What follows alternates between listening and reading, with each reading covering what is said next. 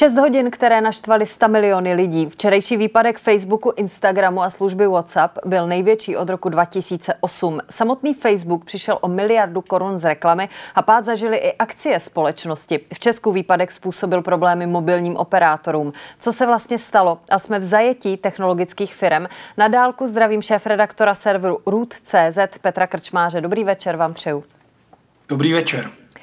Někdo měl včera radost, někdo přepnul na Twitter, někdo se dokonce vrátil k SMS-kám. Eh, co udělal včerejší výpadek Facebooku s vámi?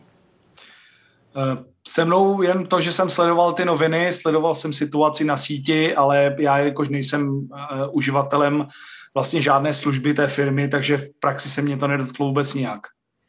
Podle toho, co o incidentu víme, měli problém páteřní sítě, na kterých Facebook a další služby fungují. Můžete vysvětlit, k čemu konkrétně tedy došlo?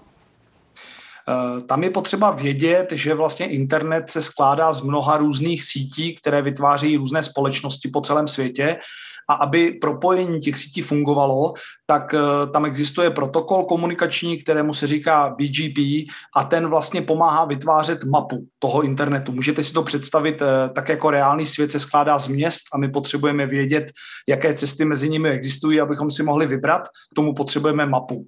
A tady došlo k nějakému pochybení, eh, kdy vlastně Facebook ze své sítě všem těm dalším v úvozovkách městům nebo těm sítím vlastně rozeslal informaci o tom, že přestává existovat. Takže v té, v té mapě internetu vlastně zmizely všechny cesty, které vedly k Facebooku. V tu chvíli byla ta síť vlastně uh, neviditelná, neexistovala pro celý svět a nebylo možné se s ní spojit.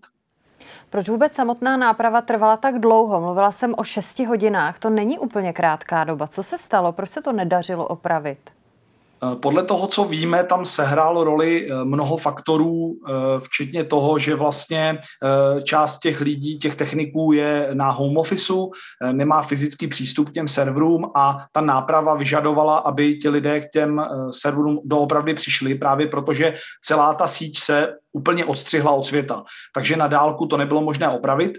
Většinu běžných věcí je možné opravit na dálku, dneska v sítích a v těch informačních technologiích, ale tady došlo právě k tomu, že se odřízly všechny cesty k tomu. Takže bylo potřeba do těch budov fyzicky zajít a opravit to, ale tam bylo poměrně málo techniků. Ti, kteří tam byli, neměli ty eh, schopnosti to spravit. Navíc... Tady je Martin Veselovský. Chci vám poděkovat, že posloucháte naše rozhovory. Jestli chcete slyšet celý podcast, najdete ho na webu dvtv.cz.